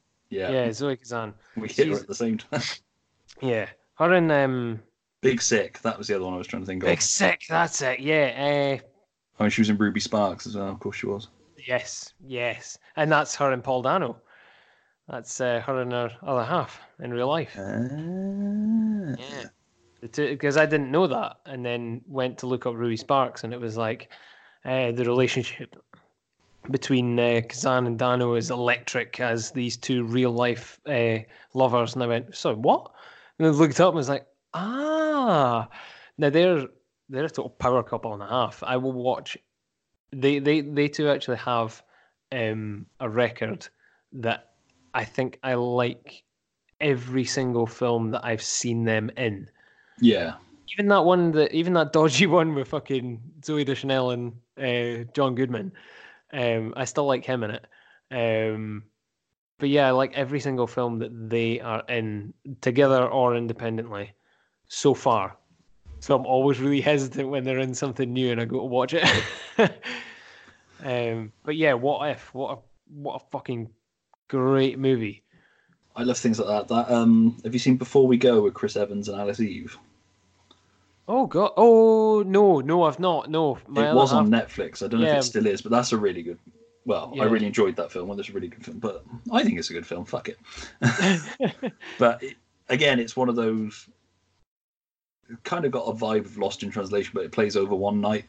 Two people are sort of forced together kind of thing. Right, okay. But I love that shit, and like In Search of the Midnight Kiss and all that. Yeah, oh, man. That's Virgin on... that's Virgin on Mumblecore. That one, yeah. That's your Duplass brothers and all that kind of stuff. Well, that's where like your sister comes in. I watch anything that's got Mark Duplass in it. See, I discovered Mark Duplass from The League. Right. Okay. I didn't watch that. Actually not polar opposite, but it's kind of not what you'd expect when you then go to watch the films. Yeah. But they do really interesting shit. They're kind of like the film equivalent of what you can do in comics. Because they're kind of like, we want to make a horror film.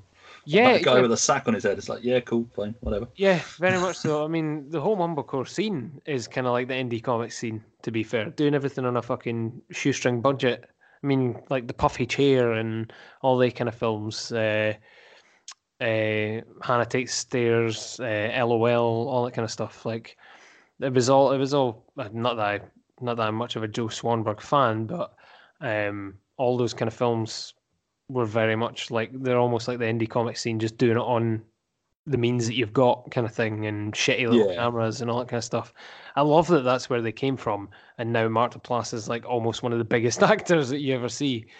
It's unbelievable. He pops up in fucking everything as well. Yeah, he's quite a powerful fucking player, and certainly at the level of filmmaking that he's at. Yeah, yeah. There's a film. There's two films I watched with him recently that are, it's done by the Duplass brothers, but I think it's different. They didn't direct it; it's somebody else, but it was the same director did them. One of them is Blue Jay, and one of them is Paddleton. They were both on Netflix. I think they still are on Netflix, actually. Is Paddleton the one with Ray Romano in it? Yes. And holy shit, both of them, I was in tears by the end of it. And it's because it's that, again, it's that sort of hipstery fucking sensibility about it, where there's not really a whole lot going on. There's a very basic story. There's, unlike a lot of the other films, their films are filled with a shitload of dialogue. Yeah. But there is a lot of long shots showing you the scenes and the scenery and driving scenes and stuff like that, with a lot of scenery going by and all this kind of stuff. Blue Jay is in fucking black and white. But oh my God, like, they're just amazing. Like, unbelievable. I was not expecting to be into them, and they're just unbelievable. And they very much gave me that same vibe as the first time I ever watched 500 Days of Summer, where I wasn't really expecting much, and then ended up just glued to the screen. I love it when a movie grabs you like that, especially one where you can't really tell people why. Yeah, exactly. Yeah. Which is possibly the very definition of a hipster movie, to be like, what's it about then? Oh, it's just about this guy who meets yeah, fuck it, what, you have to watch it. Yeah. Oh, it's brilliant. It's the kind of film that I always say to my other half, no, you wouldn't like it. She goes, why? And I go, because it's a film where nothing really happens. And she goes, all right, okay. She always gets so pissed off as she sits down and watches a film, and then it comes to the end, and I feel like it's had a resolution to it. But she sort of sits down to it and goes, nothing fucking happened. Like, what the fuck? And she's like, there's no end in here. Like, it doesn't end on anything. I'm like, oh man, I feel like it really did. And she's like, why? I'm like, well, it leaves it up to your own interpretation. She's like, but I want it to end telling me what fucking happened. I'm like, okay, fair enough. And she's got a point. She has got a point. Some of them really do need it. I mean, there's some of those films I've watched, and it's come to the end, and it's sort of like, oh, it's left up to interpretation. And you sit and go, that's just fucking lazy writing. They just didn't know how to end it, so they went, eh, is it or isn't it? You know? Like, just give me a slight morsel so that I can, if I want to lean more towards that one way. Yeah, exactly. But I'm always torn with that, because sometimes I like the definitive end. But I think it's how the film plays out. Yeah, definitely. But 95% of the time, I'm quite happy with it. And plus, I grew up in an age where they're like, we're going to make this film, it's going to get a sequel. It's like, no, it's not. Yeah, so. I do love that. And also, it's like the Before Trilogy, like always leaving you on that kind of awkward ending. And then you're kind of like, shit, I've got to wait 10 years to find out. Well, for the first one, you didn't know the second one was coming.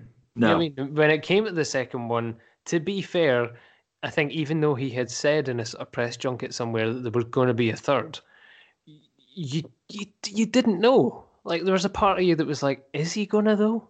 Like, I mean, there's so long. Third one yet.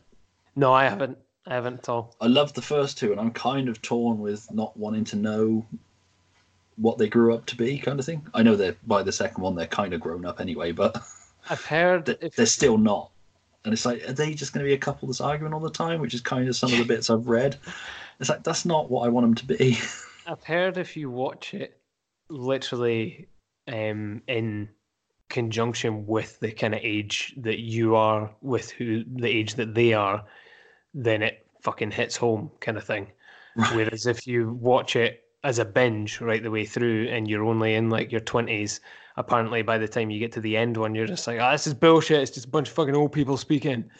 So they turned into my parents. Yeah, exactly. So you're just like, oh, fucking shit. Whereas I think if you've got that kind of mindset of like, your head can go there of like, oh Jesus, this is what I'm going to be like when I'm older, you're just like, oh God, it's going to hit home. That's what I'm scared of. I'm scared of watching it and being like, oh, I don't want to see my life before it happens. So I'll watch it when I can relate. Yeah, exactly. I have to watch the second one again because I don't think I took the second one in fully at all.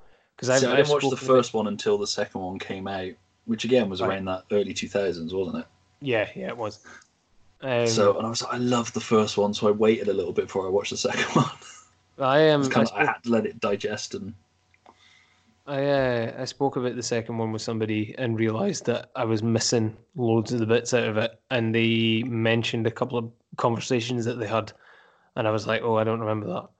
I think it's just been I've only had one viewing, and it was so long ago, and with the first one, that I think I've just kind of kept the first one in my head because I've then watched that a couple of times since then. Yeah, kind of forgotten the second one in the interim, kind of thing.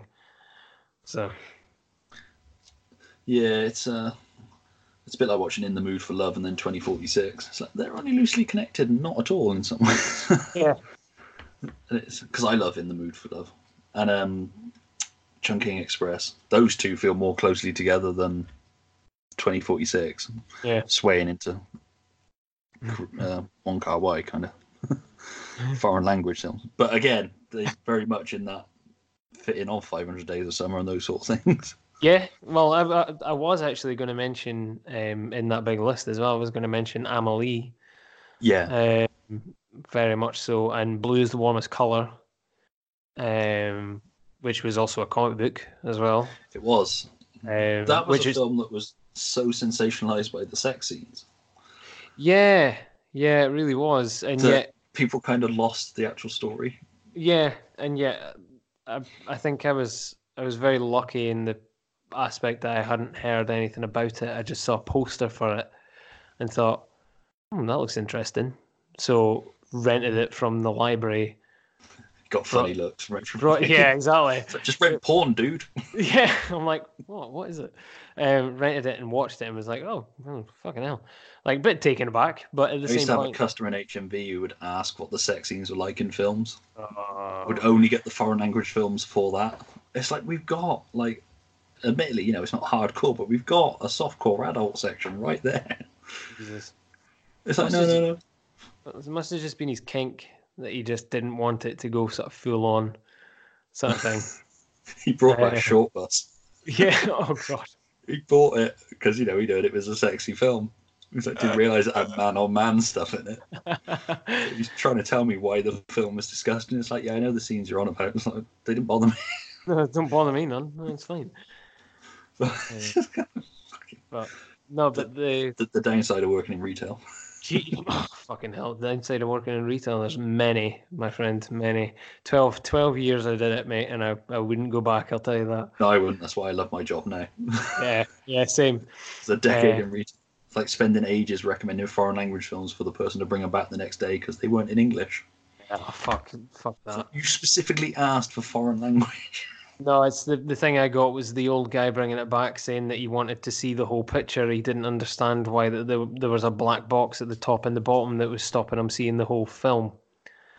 And I had to explain to him that was the whole fucking film, that if he did cut off those top bits, he would lose bits at the side for him to then turn around and say, no, that's not how TV works. And to me, when I watch it through a letterbox, I'll go outside. Yeah, I was just like, fucking hell. I just remember losing my temper with him and just pulling it back out of his hands and being like, fine! The best one I had was a guy who brought back one of the adult films because the girl on the cover wasn't in the film. I was like, you're a man who knew specifically what you wanted in that movie. I've got to respect that. That's fucking brillight. No, mate, I deal with some fucking idiots sometimes nowadays. I mean, dog walking, you deal with some fucking idiots out and about, but none compared to fucking retail. Holy shit, people are just morons. I mean, my other half still works in the place where we both worked. She's worked there for almost as long as I had a retail career, and see some of the stories she comes back with. I'm like, Jesus, I'm so glad I'm not fucking there. I'll tell you that. It's funny, but it's soul destroying at the same time. Yeah, it just makes you hate the human race as well. You just come away from it just like, fucking hell, why do people exist? Jesus. We've evolved so much to literally come to the point where we return a pair of trousers because they now aren't as blue as the first time that you got them, because I've washed them 6 times in the space of a week. Fucking hell. The colour shouldn't fade that fast. Yeah. Oh, they seem to have lost a bit of length on the bottom. Did you tumble dry them? Yeah, but they shouldn't lose the fucking length. I'm like, Jesus. He does say don't tumble dry on them. Oh. Well, I think we've strayed a far way a bit from 500 Days of Summer. No, because I think we can all agree that those are the kind of people that watch it, like, summer's a bitch. Yeah. Yeah. Spot on, mate. Spot on. And that's how I bring it all back round. Yeah, exactly. But, I mean, you sort of touched on a couple, but sort of further viewing for people. Further viewing. I will go back to my list because it is the ones that I've got. I would definitely, a lot of people, I think it's very highly underrated, but I would definitely suggest Silver Linings Playbook. I just like some of the stuff that they kind of play in that, and it's still, if you want an actual love story that plays out properly and plays out with a happy ending, but with one heck of a fucking cast in it as well. And a really likeable Robert De Niro. Yeah, really likeable Robert De Niro. So I've not liked Robert De Niro that much since Everybody's Fine, was it? That film that everybody overlooked, that's a dad going to visit all 3 of his kids. Yes, that's the film that has the cover with him with his fucking trouser legs rolled up in water or something like that, isn't it? Not sure. I think it's him sitting on a bench. It's got Sam Rockwell, Drew Barrymore, and I can't remember the third kid. Remember, I know what you're on about, but I can't think off the top of my head. But it's before he started making things like Dirty Grandpa or whatever it was called. Oh, unbelievable. Bobby De Niro's just a fucking enigma on himself now. But yeah, Silver Linings Playbook, man. It kind of plays. I think it plays on mental health quite nicely as well. A lot of people think that it makes a mockery of it, but I don't think it does. I think it shows different aspects of mental health in different ways. I mean, Jennifer Lawrence's character's pretty together, to be honest. She knows exactly what she wants to do and everything, and yet she's the one that's rattling off the amount of fucking pills that she's been on and all this kind of stuff. One that they keep calling crazy, and she's like, "Oh, I'm not crazy. She's like, I'm just fucking stricken with grief." Like, they know the difference. That's the good thing about it as well. She fucking calls them on it, and basically, in no uncertain terms, says to them all, like, fucking learn the difference. Yeah, you know what I mean. She's like, I'm not. You might see it as crazy, but that's because you're not absolutely grief stricken to fuck. Yeah, it's such a good film, and that was one that I went to see at the cinema. It's nicely feel good as well. Yeah. It's one of those ones that people either seem to really like it or they just out and out fucking hate it. Yeah, it's a David O. Russell joint, isn't it? Yeah. That's his films have always been like that. It's always been fucking Marmite with David O. Russell. Yeah. You either love him or hate him. But yeah, definitely Silver Linings Playbook. Ruby Sparks that we were speaking about. That's just that's a head trip in general. That whole thing of creating the perfect woman on the page, but that's the whole thing in itself of that's kind of playing to the literary side of someone, and does he actually create this woman, or is it all kind of in his head kind of thing, and is he just getting obsessed with writing this story and falling in love with the character kind of thing and projecting it then upon someone? And but it has got that kind of weird thing in it that it shows you on a sort of metaphorical level as well, of showing you this woman that is then created from the pages of this guy's novel or whatever. You know what I mean? Yeah. But fuck, I just love that. That is hipster as fuck, though. That is LA landscapes and those two acting all quirky, and Dano in a pair of fucking thick rim specs with a typewriter and big shirts and breakups and sort of cocky jock-like brothers to emphasise the fact that Dano's character is really quirky and, oh, just unbelievable. Yeah, absolutely love it. Lost in Translation. With everybody you, John, just... in brackets. Up you, Tucker. Lost in Translation, massive. No, I would say Lost in Translation if you want a problematic film about an old dude that falls in love with a young bird in Japan. I mean, it's what we all aspire to be one day, isn't it? Yeah. Oh God. No, it's I do love it though. Like, just for a set piece overall, to be honest, and just to get the overall feel and emotion from it. Look more upon it as a sort of, it's just like an art house feature as opposed to an actual narrative. You know what I mean? Yeah, I mean, like I said when John brought it up, is that it was a film that when I watched it, I loved it, and yeah. I possibly do still love it. I just need to go back to it. But it's the idea of getting past that tweeness. Yeah, yeah, definitely. Because, like I say, Murray is superb in it. Yep. And yeah, like I said, I just got to get past that. Johansson's stigma I built up in it. It's one of Johansson's roles that I actually really enjoy her in. I don't really like her in a lot of stuff, but I thoroughly enjoy her in it. I like her in that. I'd liked her since Ghost World. I thought she was really good in Ghost World. Ghost World's just astounding, full stop. That is literally Klaus fucking brought to life. That is incredible. That's another fucking hipster one, to be fair. But then Daniel. Yeah, but it's got Steve Buscemi in it, so we'll let it go. Yeah, exactly. But Daniel Klaus's work as well is just fucking hipster central when you go on it. It's amazing. That's basically what we're looking for in film in comic form. You know what I mean? Perks of Being a Wallflower is another one that is playing everything from a different slant and very heady in topic. But you can't really say much on that if nobody's watched it. Yeah, it's tricky to talk about. This very tricky to talk about. It uses Come On Eileen in an awesome way, though. So yeah, we were speaking about that the other day, actually, me and the other half.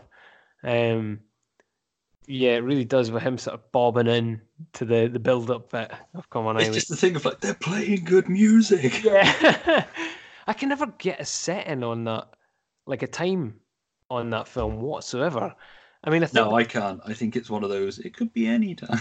Yeah, I think it is. It's meant to be played, so it's timeless sort of thing. But I'm sure a cell phone pops up at some point, like an iPhone or something. But then I think about it, and I'm like, does it though? I don't think. Like, we weren't going to date this film by using the Shins. So. Yeah. Yeah, very true. No, they just used an absolute whole host of other stuff, like David Bowie. The one bit about that film that really annoys me is that they're like, oh, what is this song? I've never heard this song. I'm like, it's Heroes by fucking David Bowie. Like, you've never heard. Yeah. That's it. If it was Heroes by Regina Spektor, as used in 500 Days of Summer, you could kind of maybe get away with it. I've never heard of it. Yeah, exactly. I sometimes think they maybe didn't set out with the intention of using that song, that they were thinking of making it something else, but the other song was too expensive. So they sweet-talked David Bowie. It's either that, or they were like, we'll never get the David Bowie thing, so write it like it's something obscure. And then they're like, we got the Bowie songs. Like, fuck, we shot that now. Bollocks. Yeah. Well, the good thing about that is, as well, is that that film is written and directed by the writer of the novel. Yeah. Stephen Chbosky. But yeah, unbelievable film. I suppose we could say that as they are high school kids, they possibly have never heard about me. Fuck, man, that's hard. That's fucking clutching at straws with that, like, definitely. I'm just trying to give them the benefit of the day. That's fair enough. You know, it was all Justin Timberlake and NSYNC, and their dad never played a record for them. Just looking at them, though, they're hipster enough that they would be delving into that. I mean, fuck, what is it they listen to? He listens to the Smiths. Well, they get excited by Come On Eileen, and they've never heard of David Bowie. What is it? It's fucking Asleep by the Smiths, doesn't he? Yeah, that's right. That all the time. It's been a while since I've seen that film as well. Yeah, it's same here, actually. I might actually watch that tomorrow. I think aside from that, dude, anything Wes Anderson, guaranteed fucking amazing. Like Fantastic Mr. Fox is definitely one of my favourites. See, I really like that. That got a bad rap, but I really quite enjoyed that. I'm absolutely fucking obsessed with that film. The amount of work that went into that is unbelievable. The casting's so good as well. Clooney is spot on for Fantastic Mr. Fox. He is. He's unbelievable. He's just got that dry deadpan. And I don't really like Meryl Streep, and her voice for Mrs. Fox. I can't remember if she does actually have a name, but she's brilliant as well. So deadpan in that as well. It's kind of horrifying in places if you're a child, but it's not made for children. So, I mean, it's just made as an animated flick. It's not necessarily for kids. It just so happens it's based on a kid's book. You know what I mean? And he's always used Bill Murray so well. Yeah, exactly. I love Bill Murray in Life Aquatic. I think aside from that, mate, just High Fidelity, like you said. Like I say, I think High Fidelity, Annie Hall and this encapsulate three different decades of the same or similar film. And, male perspective on a relationship. Yeah. So, like I say, High Fidelity is my go-to film. I've watched that film so many times to the point where my wife is like, "Are you watching High Fidelity again, you prick?" Like, "Didn't you watch this yesterday?" I was like, "Yeah." I just love it. I love this film. But it's having that movie that is that one that you just love, that you will always go back to. Yeah, I mean, I've got several, but High Fidelity is my main one. If you told me I could only take one film. I think 500 Days of Summer is going to be mine. Definitely. It's always the one I come back to. See, for the longest time, I wanted Summer's city that he draws on her arm. Yeah, I wanted that on my arm. I actually was booked in to go to a tattoo artist to get that on my right arm for the longest time, and at the last minute the tattoo artist had to pull out and I couldn't rearrange it, so I never got it. The tattoo artist went, "Oh, that's a bit fucking hipster, dude." Yeah. No, when I've got my limits. When I showed her, she went, "Oh, fucking rad, 500 Days of Summer." I was like, "Yeah, fucking right." And then she pulled out, I think maybe in her head, she went, "Really, though? Do you really want to be remembered as that guy that has the fucking the city on his arm?"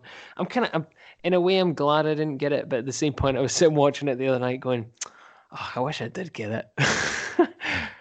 You've taken 500 Days or High Fidelity as well. They both got kick-ass soundtracks. They do. So you got the music as well. It's the same with Garden State. It's got a fucking brilliant soundtrack. See, the Garden State soundtrack I never owned. It never did. I don't think it ever connected with me. I still have the CD in the van. I'm old school. I've still got fucking CDs with me in my van. I have my car. So. Yeah. I still carry that CD with me. I think it's one of them I can shove on in any sort of mood whatsoever. I mean, there's a bit of Simon and Garfunkel on there to chill out to. There's Iron and Wine. There's fucking Imogen Heap and Frou Frou. There's fucking Coldplay, The Shins. God, who else? The Carey Brothers. Yeah, fucking loads of stuff on there. Like, really, really good. But it's all really acoustic, you know what I mean? Like, it's just it's a fucking Zach Braff music wet dream, to be honest. You know what I mean? He only really does stuff so that he can pick the soundtracks to them. Yeah. I mean, that's what he wrote into his contract in fucking Scrubs, that he got to have a hand in the soundtrack. Yeah, because I'm pretty sure his name's all over the soundtrack. Yeah, it is. Produced by, selected by. Well, let's be honest. Come on, fucking Phil. Shit, can't remember his name. The guy that plays the guitar in season 2 in Scrubs. Oh, the guy from Men at Work. Men at Work, yeah. Yeah, Phil. I love that song. Yeah, I can't remember his name. Phil something. Colin. Fucking hell, idiot. Phil something. It's Colin Hay. That's right. Yeah, it's Colin Hay. He's got Colin Hay like 40. Actually, Colin Hay's on the Garden State soundtrack as well. But Colin Hayes in like 40 different episodes of Scrubs. And, Overkill, that's the song. Yeah, Overkill. And so's the Shins as well. The Shins is everywhere. I think the entirety of the Shins back catalogue is in Scrubs somewhere. If you just pierce them all, like pick them out and put them all together, you'd have a whole album. You know what I mean? Well, I forgot how much Regina Spektor's in 500 Days of Summer. I know. And I love Regina Spektor. I liked Regina Spektor before I saw the film, so it was like the perfect match. It opened with that with Us. Yes. I was like, I'm gonna love this film. They also had they clearly had Zooey Deschanel in contract at some point to sing in that film as well, because she does one of the Smiths songs, doesn't she? She does one of the Smiths songs on the soundtrack, and she sings Sugartown on the karaoke, and she sings the little bit of the Smiths in the elevator as well. That's right. But that would I love Tom murdering the Pixies. yeah, completely. But he that would have been sort of peak she and him time for her. Yeah. Probably would have been around sort of the first or second album coming out, so they would have had her singing in the contract without a shadow of a doubt. It'd be like having Mandy Moore in A Walk to Remember. She has to sing at some point. I mean, it's the done thing. Yeah. It's kind of like it's rude not to. Yeah, but exactly. Is it... my kids, well, I used to watch it as well, but Phineas and Ferb, there was a Christmas one. I can't remember whether it was Mandy Moore or Kelly Clarkson. Which, like, I can sing if you want. It's like, no, we're good. Brilliant. But they have some great gags on that. They're bowling for soup on one. It's like, hey, thanks for playing. It's like, we're just happy for the gig. That's amazing. Oh, God, but, I wouldn't have thought that from Phineas and Ferb. That's nice. Oh, I love Phineas and Ferb. It's so wonderfully out there. Yeah. I do love kids' programs, 100%. I do. Some of them are weird, but yeah. The beauty of having kids is that you can kind of like, you know, yeah, it's for them. Yeah. I was going to say you got to play that angle. It's for them, definitely. So who owns all the Phineas and Ferb DVDs in my house, though? It's like, they're mine. Yeah, exactly. So I let the kids watch them. So what more do they want? But I suppose we should recommend The Graduate as well, given the important role it plays in. Yeah, definitely. Yeah, oh God. And if you don't want the end of The Graduate ruined, I recommend watching it before 500 Days of Summer. Which is actually a mistake I made. I hadn't watched The Graduate. I only had the soundtrack. See, I had seen The Graduate, but I'd forgotten how it ended. I remember. So in my mind, I always remembered it having a happy ending. See, I knew the ending, but I only knew the ending because of fucking Reeves and Mortimer parodying it. That was the only reason I remember. It was fucking Bob Mortimer standing at the top going, Reeves! Like calling out to him, and they're looking round, and then them running down and running out of the church and stuff. See, I suppose technically Wayne's World 2 ruined that for me then. yeah, very much so. Yeah, it was parodied everywhere for like the longest time. It was. Wayne's World had that great thing where everybody made then son of a bitch one at a time. Yeah. Oh, man. And on that bombshell. Yeah. No, cheers for doing that, man. I really enjoyed it. Thank you, dude. Thank you for letting me reminisce on 500 Days of Summer. That's right. Oh, it's always good. So, well, I knew you couldn't bring yourself to actually defend Lost in Translation. So. Well, not no. Full on anyway. I do love it, and I can fight John the next time I see him. But no, I couldn't defend it to the ends of the earth and back. No way. We should do that for like our special 25th episode of And Why Not. It's just you and John arguing the toss about Lost in Translation, and I'll mediate. We'll just take. It'll be me forcing him to watch it. That'll be what it is, and then we'll just sit, like, we'll both sit through them when it gets to certain points. He can just scrutinise them, and I can just sit and go, shut up, John. We should find a place where we're all together and do a live commentary on it. Yeah, fuck yeah. John and Tom take on Lost in Translation.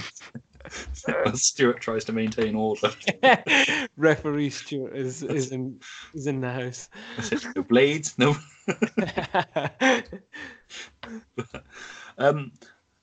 as if we haven't done it already, but where can people find you online? Man, this sounds like deja vu. It's weird, isn't it? Yeah. I mean, it was like a week ago that we did something. Or next week, because I'm not sure the order yet. Yeah, well, oh yeah, that's true. I think this one's going to come out first, just to break up the Y comics. This is and either or. 1 week before or after. There you go. It was good when we spoke delete as applicable.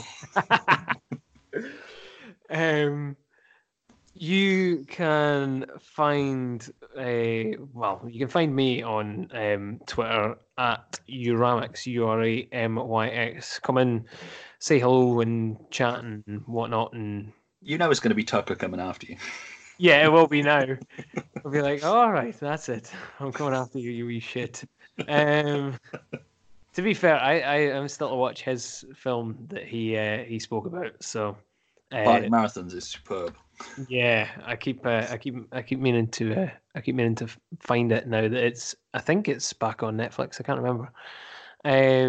But yeah, so you can find me on Twitter at Uramyx, Uramyx, or you can get our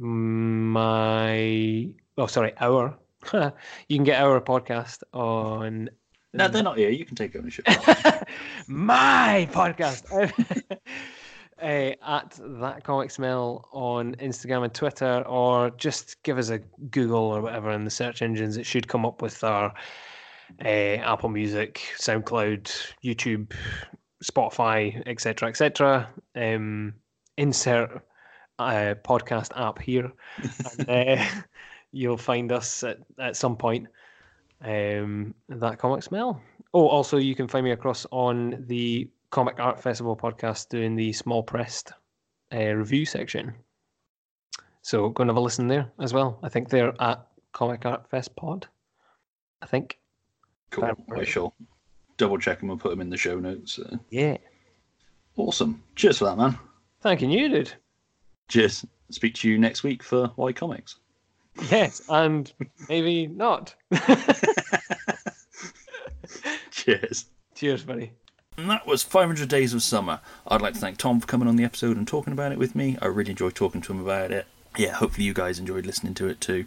In the meantime, you can find Tom, all the links he gave in the episode. I will put in the show notes, so go on there and check him out if you want to find him. Which just leaves me to do some basic housekeeping, which is to tell you where you can find us online. You can find the Nerds Who Haunted Themselves on Facebook at facebook.com/hauntednerds. On Twitter, we're still under the OK True Believers Twitter handle. I might actually get around to setting up a Haunted Nerds one. I think the time might be right.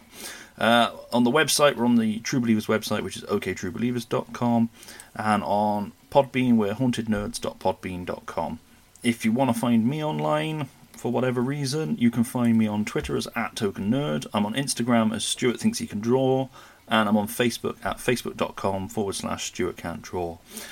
If you go on there and you like the look of what you see, you can buy my two comics, Hello to Jason Isaacs and March of the Robot Long Walk Home, from the True Believers website at oktruebelievers.com/comics, where you can also buy Tales from Beyond Infinity 1 and 2, which has got some great small press creators in those anthologies, so they're worth checking out if you fancy it.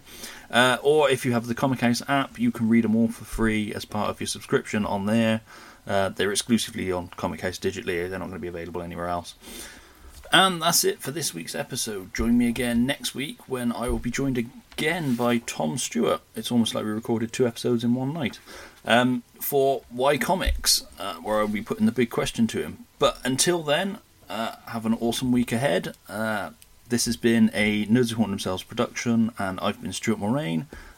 Keep watching films and keep talking about films. Cheers. Bye.